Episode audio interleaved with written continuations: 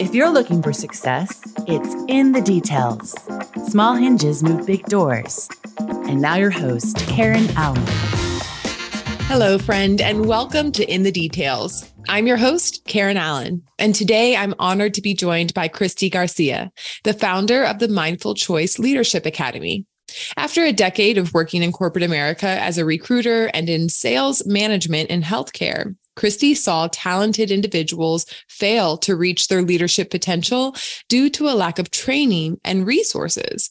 They were praised for their individual success, but then they would struggle to adopt this bigger picture perspective once promoted because there was little to no guidance to help them. So Christie decided to create programs that would reintroduce the human element into leadership and elevate a leader's potential. So if you're ready, let's get in the details with Christie. Hello, friend. Welcome. Hi, Karen. Thank you so much for having me. I'm really excited to visit with you and hopefully add value to your uh, listeners. I know there's going to be a ton of value added without a doubt because this is such an important conversation. Something that I highlighted in the intro here is, you know, something I think a lot of people go through as they set their career ambition high. Uh, and maybe they have a goal in mind, you know, in leadership or executive team. Actually, a lot of our listeners are in some level or on some level, I should say, part of the leadership team. But still, as we progress in our career, you know, it changes. The dynamic completely yes. changes of what's expected of us. Our responsibilities increase, and a lot of times beyond what's on the job description. and yes. so I'd love to hear, you know, tell us about how you were inspired to start the Mindful Choice Leadership Academy. What was it that spurred this? You know, I was in uh, medical sales for about eight years and I was getting the rookies of the year and I was always in the top 10 of the team. And so they kept pushing me to get into management. And for some reason, I just really didn't want to. And I didn't know why. And eventually I finally got really curious. What what is it that doesn't want me to get to that place? I was happy to train, I was happy to, you know, teach and be in that space. But that management level, I just kept watching. Like as you mentioned, you know, people get promoted for individual success into the sales rep, right? We all do it our way, we do it our right way, and like we're attached to how we do things. We're the best. And with that being said, I think a lot of times when people get promoted, especially in that sales arena or a really high individual contributor role, then they get to where they don't know how to shift to the we. How do we win? How do we get my entire team to the team or to the finish line? And I started to recognize what that was. I didn't really have language to it back then, but I did start to do leadership or uh, life coaching for myself. My my old boss actually at the time told me about life coaching. He knew I wanted to start a business of some sort. He's like, "Oh, you'd be a really good life coach," and I'm like, "Ah, that's a little woo. I'm not really interested in that. Thanks, but no thanks." But I was like, "Hey, maybe I can learn and grow from it." So I went out and started to do my certification for life coaching and as I was going through it, I started to see how it was kind of overlapping with business. Like, oh, maybe this is part of the problem. One, we're not addressing the human where they're at. And two, we, you know, kind of generalize management training, like how to communicate effectively, how to conquer, you know, difficult conversations. All that's great. But if you're not dealing with the human itself, those are just skills, right? And you can't apply skills if you haven't learned how to manage your own brain. Mm-hmm. And so as I started to dig into it, I started to learn more about my own ego. I had my uh, own kind of life changing experience when I fell uh, 30 feet from a fire escape oh uh, one gosh. morning. Yeah, that that was kind of the catalyst to really shifting me to leave corporate America and start my business because I learned how my ego was holding me back and really telling me I was happy and I was fulfilled and I was living this great life. Where really, when I fell and had to stop for a, couple weeks it was like oh wait a second. I'm not quite as fulfilled. I'm not quite as mm. satisfied with where i'm going. And it really showed the the reality of our world you know? There's so many people that get so zoned in on their careers. They get so zoned in on happiness of success that they really don't know how to define success for their whole life. And a lot of people not just men anymore but women as well are so success driven through their careers, they really wake up one day and that lack of fulfillment in their life shows up. Mm-hmm. And so mm-hmm. that's what really pushed me to create Mindful Choice and get out there and start running a business and impacting lives in that leadership realm.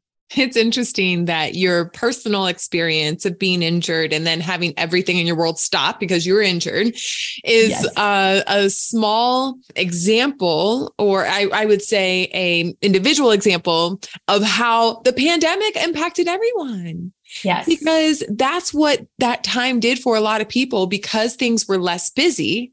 They then yep. started to look at the quality of their life which for many people is it started to you know catch uh, fire of the great resignation it wasn't just because of what was happening in companies it's because of what was happening to individuals in that yes. still quiet time Absolutely. I think people were able to slow down for the first time in a long time.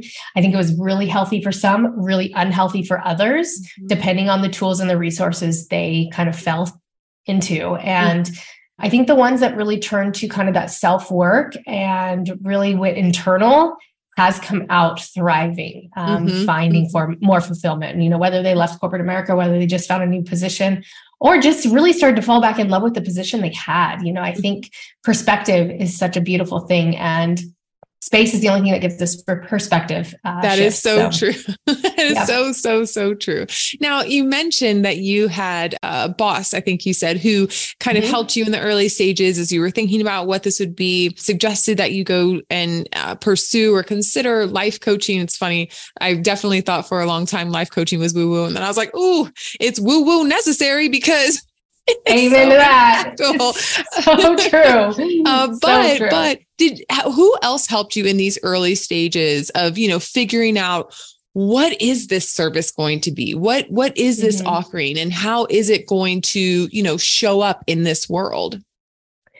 Yeah, you know, at first it started out as just as coaching, like, oh, this is great. I can bring humans back to business and kind of just help people recognize their own awareness and their own confidence and that sort of thing after about a year of running my business, I got introduced to a few things. And like I said, really learned that, whoa, that unconscious brain of mine, that ego of mine is so loud and so strong and so unconscious that people don't even know they have it because it's so mm. sneaky. Mm-hmm. And so I started to really kind of get curious about that. A few of the tools, you know, tons of coaching. I mean, I can tell you I probably spent $30,000, $40,000 on coaching for about three years in a row. Like, okay, let's just fix my stuff. What is going on with me? But it was so, like you said, you know, I think life coaching can be woo woo. I think business coaching uh, can be too black and white. And so, really finding the combination of both. I think that's where I really needed that for me. Like, as a business person, as a leader, life coaching is awesome, but you also need that realistic business side of it too. Right. And so, and, you know, I guess it just depends on your journey where you're at. For me at the time, I needed that woo woo. But halfway through the program, I'm like, okay, I can't really apply woo woo to this business environment. Like, how do I shift it and turn it into something else? Mm-hmm. And when I went to the program that I was going through, they had a site in Toronto for one of their courses. And so I went to Toronto and got a little more of that city East Coast vibe, which is I, am out here in California. So, you know, California is a little more uh, soft and fluffy and whoopity doo. And it's so awesome. It's great. And for me personally, that's what I needed. I needed to soften my, you know, round off the the elbows and get rid of a little bit of my edge. And so softening myself was important, but I also wanted to make sure like, okay, how can we apply these very soft words into a workspace? And going to Toronto was actually such a great way to see it applied to both worlds. They're just mm-hmm. a little mm-hmm. more, you know, direct with their language. They are more intense with their business mindset back there. Not necessarily more successful or anything. It's just, you know, that intensity that comes with that East Coast vibe. Mm-hmm. And uh, that's when I was like, wow, I can really see how we can apply this to business and bring these human components to those tactical skills. How mm-hmm. do you communicate effectively? You have to mm-hmm. manage your ego.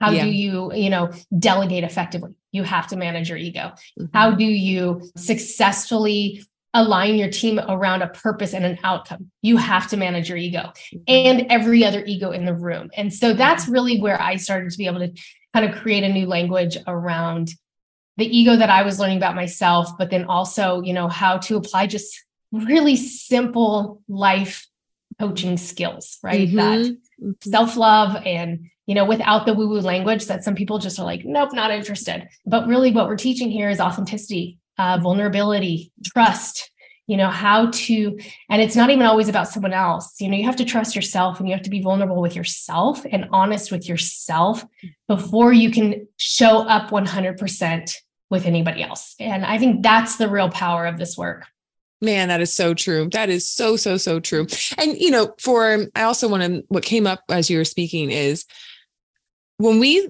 think, or when we say woo woo, what we're really talking about is like the spiritual piece of the life journey which right. is hard to translate into the business world. So mm-hmm. I think those, you know, concrete life skills are things that we can sink our teeth into more. But like being a God girl, I know that the spirituality piece is definitely totally. a, a, part of it.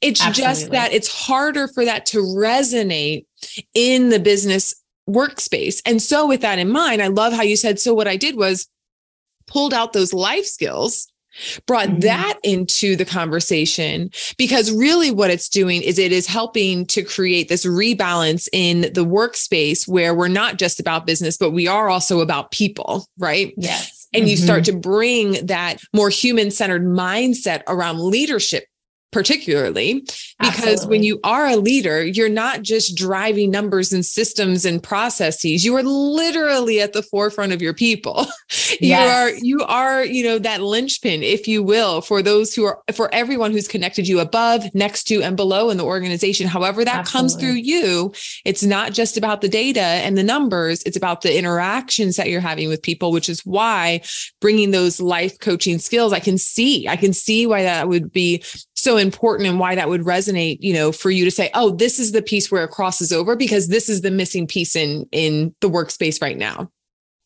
Absolutely. And you know i think you nailed it when you're talking about that you know human part of this. Like if we don't connect the people i mean that's what we saw in 2020 people are leaving their jobs because they didn't feel purpose. They didn't feel attached. They didn't feel connected. You know they were just another number or they just you know lost lost the reasoning behind why they were there and I think that's the number one thing that if leaders can recognize their own impact in their employees in, you know, within their team, they can actually inspire people to stay through the hard times. And yes. I think that's something that our society has gotten really lazy for doing the hard things. Um, when things get hard, we move on, we avoid, we reject, we resent, we judge. And those are all ego tactics that are unconscious. And unfortunately, we have practiced and built that muscle up so much over the last 10 years. And not saying that that's not, it's all bad, but there's a point where when do we have to just stay and do the hard stuff? Mm-hmm. Because the hard stuff is where we really win.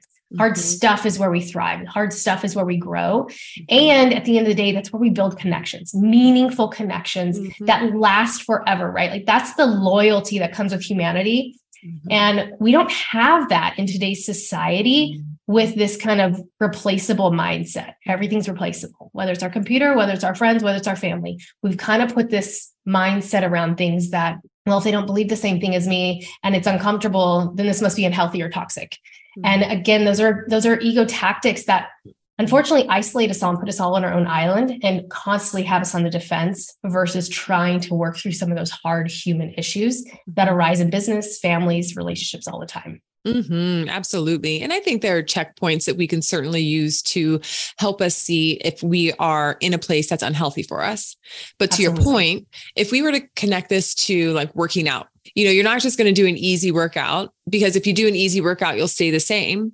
But if you do uh, if you engage in any kind of workout that brings some stress, that stresses your mm-hmm. muscles. And when you build that stress with recovery, what happens is you do grow, your muscles grow. Yes. And I like thinking of all of these, again, we're, all, we're using air quotes here, guys, we're woo woo, but uh, when you think of these softer skills, we'll say, we mm-hmm. softer skills, it's a lot easier for people, I've noticed, especially with leaders I work with, for them to grasp the concept of these softer skills or inner workings that start to develop when you can compare it to something that we have seen and we just literally know to be true, right? Like, yes. how do we get better at something? Oh, we practice it, you know, over and over. It's not easy the first time. Well, you can see that. You can see that. Right. And same thing with building that that physical strength. And so I think it's interesting though, because we have a lot more conversations nowadays around around the um, more intimate journeys, you know, the things that are going on inside and how that does translate to the world around us, which I yes. think is also a missing piece. You know, it is very egotistical, as you say. And so mm-hmm. to bring in some of these values that are more human centered, it goes from having like an egosystem to that ecosystem, which is what yes, we all want to be a part of in our families, yes. in our friendships, and, and at work.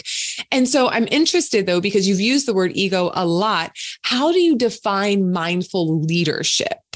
Yeah, that's such a great question. So my niche is ego management. That's kind of what we focus on here at uh, Mindful Choice. And by the word ego, I know some people are like, oh, I know someone with an ego, they're a real jerk. Um, well, the reality is we all have one. You know, I use the word ego as the unconscious mind. It's the one that has our unconscious behaviors, mindsets, beliefs, you know, the uh, the biases we all talk about these days. Those are all driven by this unconscious mind that we have. Unfortunately, 95% of the time it's running our day and our show. So if if that's the case, then most of the time we're just going through the motions of life through ego management we really help people recognize you know how to be more conscious of those thoughts mindsets and beliefs so then you can shift. Now the ego never goes away so you're never going to be 100% ego managed. Like that's just not truth and your ego is part of your strengths as well. So it's making sure you know the ego is not 100% bad.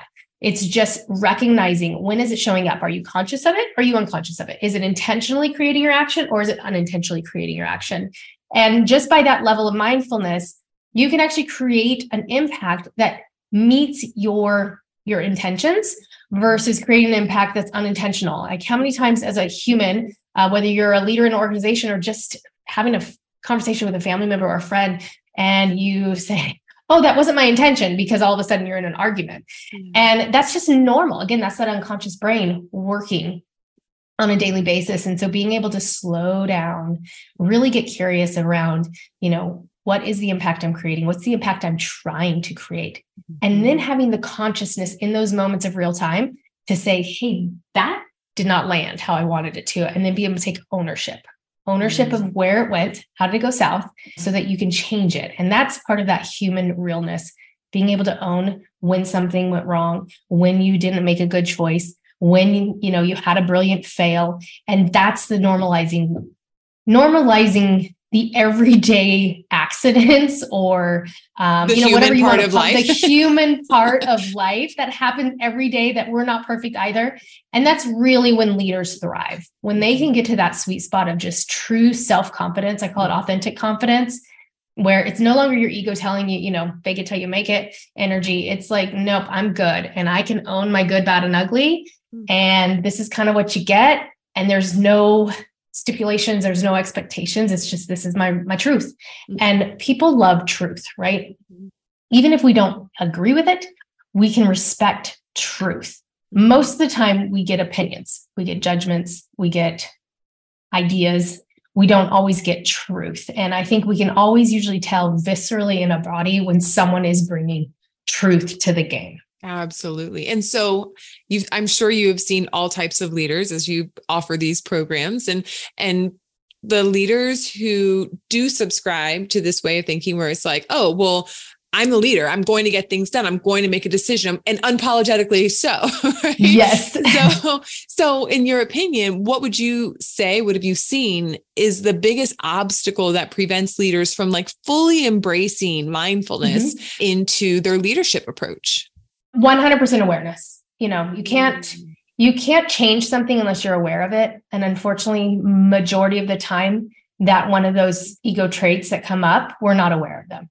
Mm. and so you know a lot of times there's three different ego types. A lot of times the controller might know they do something let's say they might know that they micromanage but they'll have a reason why right? And so they don't really own it. The protector ego they might eventually get to the point where they accept it, but they only have worth and value if they're right, according to their ego. And then you've got the complier ego who's motivated by being liked. And so if they ever admit they're wrong, wow, that could create controversy and frustration for someone and it could cause, you know, some extra drama in their life. So they try to avoid that as much as possible. And so I think once you can start to help people recognize, you know, what are those ego tactics, just the normal human ego tactics that come with all of us, mm-hmm. and being able to say, okay, this is it's happening right now.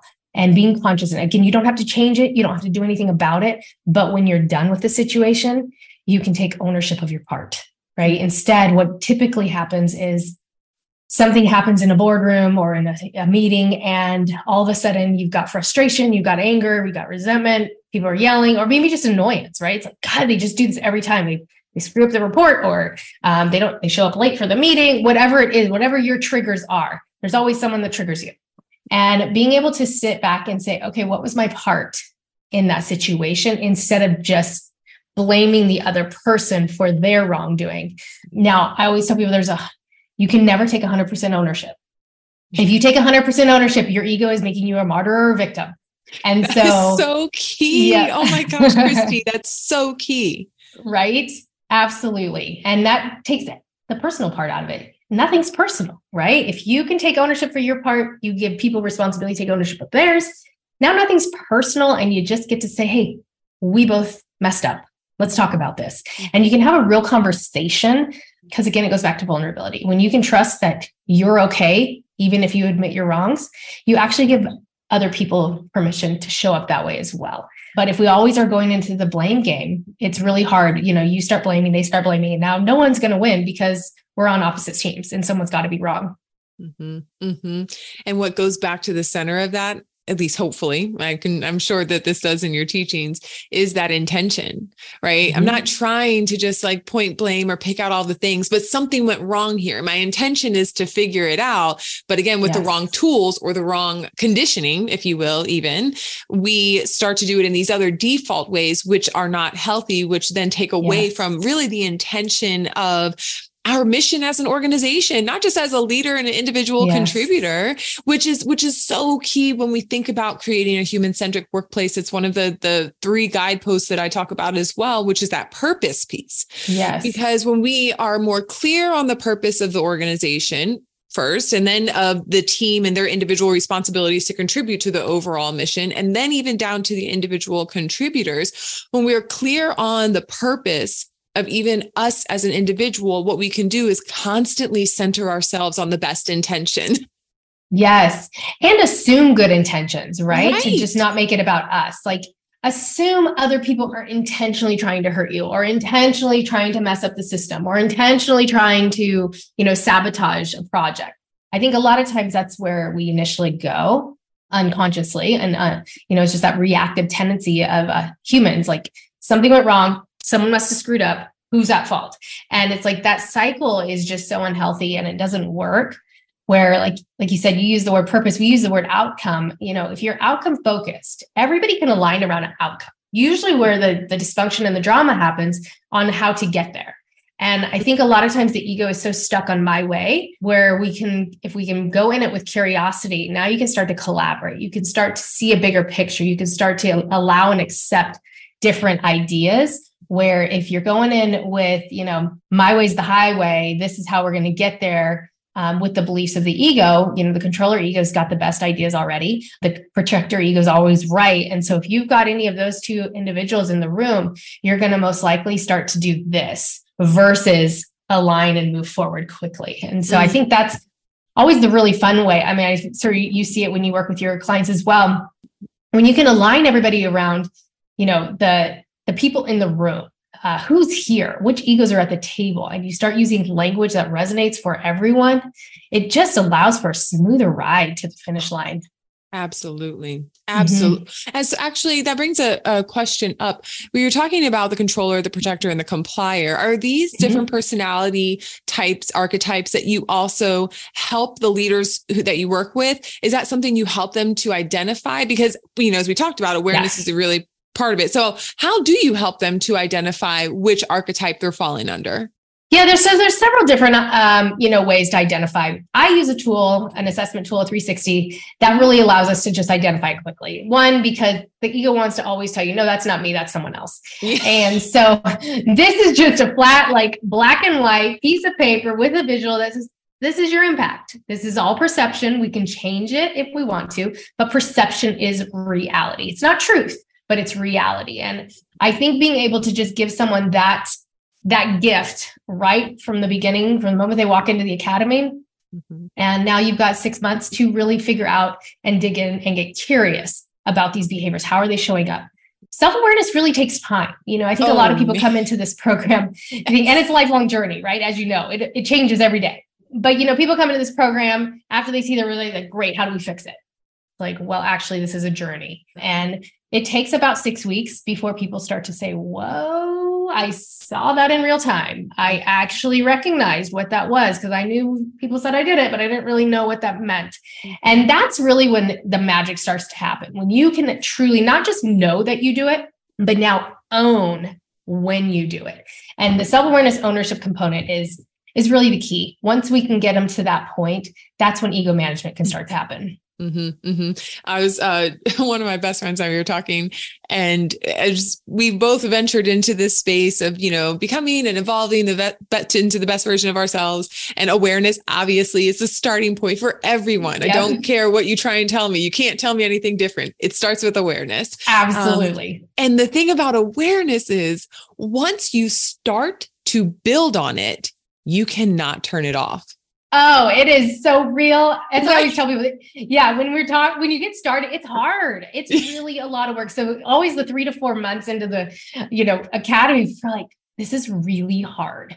And I'm like, yeah, but you're building this muscle that eventually this muscle is going to be the dominant reactive muscle. Well, right now it's so weak in our body because no mm-hmm. one's ever forced us to be self-aware, truly mm-hmm. self-aware, not just the awareness that we all talk about, but mm-hmm. truly self-aware, where there's full ownership and honesty about your good, bad, and ugly. Because yeah. most of us can own a certain level of our reality. Mm-hmm. Very, very few of us own the full truth of our reality. I've been doing this mm-hmm. for 12 years and I still struggle to own a few things on a daily basis, right? It still takes me a moment to like, okay, drop my pride, go in there and apologize. Yeah. You know, because that's just humans. Like we're none of us are perfect. You'll never fully uh, manage that ego because you don't want it's not possible. But two, that's what makes us all real and relatable. Mm-hmm. This is mm-hmm. what makes us all back to humanity. Like this is just what we can communicate, connect, and keeps the human side, especially now that we're getting into AI and robots and all this stuff, right? Like this is what's going to keep humanity alive, our mm-hmm. imperfections and our ability to connect at a vulnerable level. Yeah. That is something computers will never be able to do. And that's going to be our advantage above them. Absolutely. Absolutely. Well, I'm sure you have a lot of different stories that you could share, but if you could share maybe one story that jumps out to you of a particular client or student whose transformation through your program has, you know, been really inspiring, would you share one of those, please? You know, there's so many of them. Um, let's see. I think, you know, I work a lot with entrepreneurs and founders the big one that just happened, I, will use this one just because we literally just celebrated her. She, I've been working with her for about a year and a half. She started her own business. She came to me because she wanted to get her business started. Uh, it was storefront, and so brick and mortar. And so she was just really nervous. And about after three months of us working together, she bought her place or got, you know, got her lease, got it started, and opened her doors. And it was really incredible. But the journey that she has been on to get that courageous authenticity, like that truth that nothing's going to rock her, even though she's rocked all the time because running a business is so incredibly hard. But she's now got such a deep level of trust and confidence in her own skills and her resources. You know, I think that's the biggest thing. Really, all this ego management does is it allows you to accept reality and trust the process.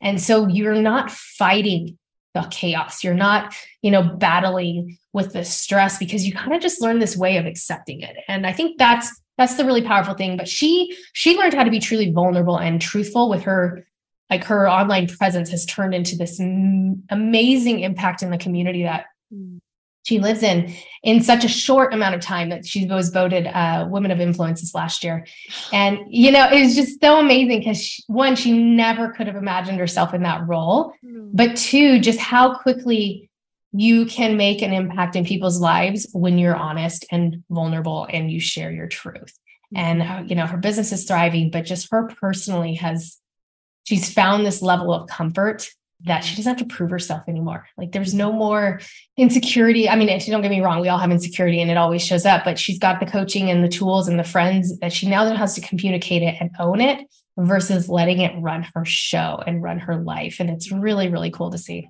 Mm, I love that. You know, when we check our ego, it doesn't just benefit the people around us, but it benefits us because it changes Absolutely. our energy, our mindset, our heart, the way that we're living mm-hmm. and working. It changes so much. It really feels like it puts you back in the driver's seat. You're like, oh, I thought I was in the driver's yes. seat this whole time. Absolutely. I think that is such a good way to put it. You are now the driver of your life. No one else is in charge. No one else gets to run your show. And no when you're having a bad day, events, you're responsible. Yep. Yes. Yeah. Yes. So much power in that. Absolutely. Hence the name Mindful Choice. Which is right. So I know. Perfect. There's a, a few business things that I can look back on and be like, wow, I did a really good job back then um, it's just kind of grew. You know, if, when you're picking your name and your logo and you're doing all this stuff early in the game, you're like, I really don't know where this is going to go. And yeah, there's just a few things like my name and logo and even the mission statement that I'm like, okay, I'm still on track with everything we said we're going to build. This is awesome. I love that. I love that. And I have no doubt it's because you did the work right? Because as much as you're yes. teaching this to other leaders, you're living it as well. That the way that your business unfolds and really all of the different expressions of your business in the world, whether somebody finds you on social or they notice your logo yeah. or the name of it, all of that, it does come from the energy of the leader leader Absolutely. or leaders. And so it makes complete sense why that feels uh, why why you still feel like those things are in alignment because you did the work to get into alignment, Christie. Absolutely. And I still do the work every day. Mm-hmm. Yes, I mean that's a beautiful thing about being a coach. My clients always ask me, "Well, what tools do you?" I'm like, "I have 4 hours today of personal coaching because I am coaching you and I learn from every single one of you. Yes. Every time I get off one of these calls, I'm like, wow, I did that this morning. I should probably go back and reevaluate that. Yeah. Um, so yeah, you know, there's just constant uh, reminders mm-hmm. every day that I'm just so blessed to have. But it does, I have to practice what I preach every single day. And we some days are do. easier than others. Absolutely. That's what it means to be a student of life, though. So we're constantly Absolutely. growing, we're constantly moving forward. And actually thinking about moving forward and just looking ahead, is there anything that you are excited about coming out of the Mindful Choice Leadership Academy? Anything that you're currently working on, or, or even anything that you envision evolving over time? Yes, actually, I'm so glad you asked because right now I'm this week we're getting ready to start feeling. I don't know when this is going to record, but uh, it'll be an ongoing mastermind that we're starting. I'm super excited. I've got a partner uh, named Liana Felt. And we are doing a mastermind called Mindful Choice Founders Circle. And we're looking for 12 to 15 founders for each group. So there'll be small personal groups that really provide that peer support, the coaching you need, the ego management skills, plus just that everyday, you know, support. You're not alone on this journey. Being an entrepreneur is hard. Being a founder is hard. You know, I've been doing a lot of founders coaching and helping keep those relationships healthy because they're like a marriage. And so having support to really recognize how the ego is impacting those partnerships is huge. So I'm really excited to start recruiting for these groups and getting people that kind of support. Oh, well, it's much needed. So we will make sure that all yes. that information is in the show notes for our guests awesome. who are interested in becoming more mindful leaders, which I can tell you that is this audience. I love it. audience. Oh, wonderful, Christie. Well, thank you so much for all that you are doing in the world, helping leaders to become more mindful and really just helping them to live their most authentic life, which creates a ripple effect far beyond their work oh. relationships. So thank you so much for all that you're doing. Absolutely. And thank you to you, Karen. I mean, I think this uh, podcast is such a great way to offer such uh, a vast amount of tools to people in such a quick, easy way. Yeah, thank you. This has been In the Details. If you like the show, tell a friend. For more shows like this, go to success.com slash podcast.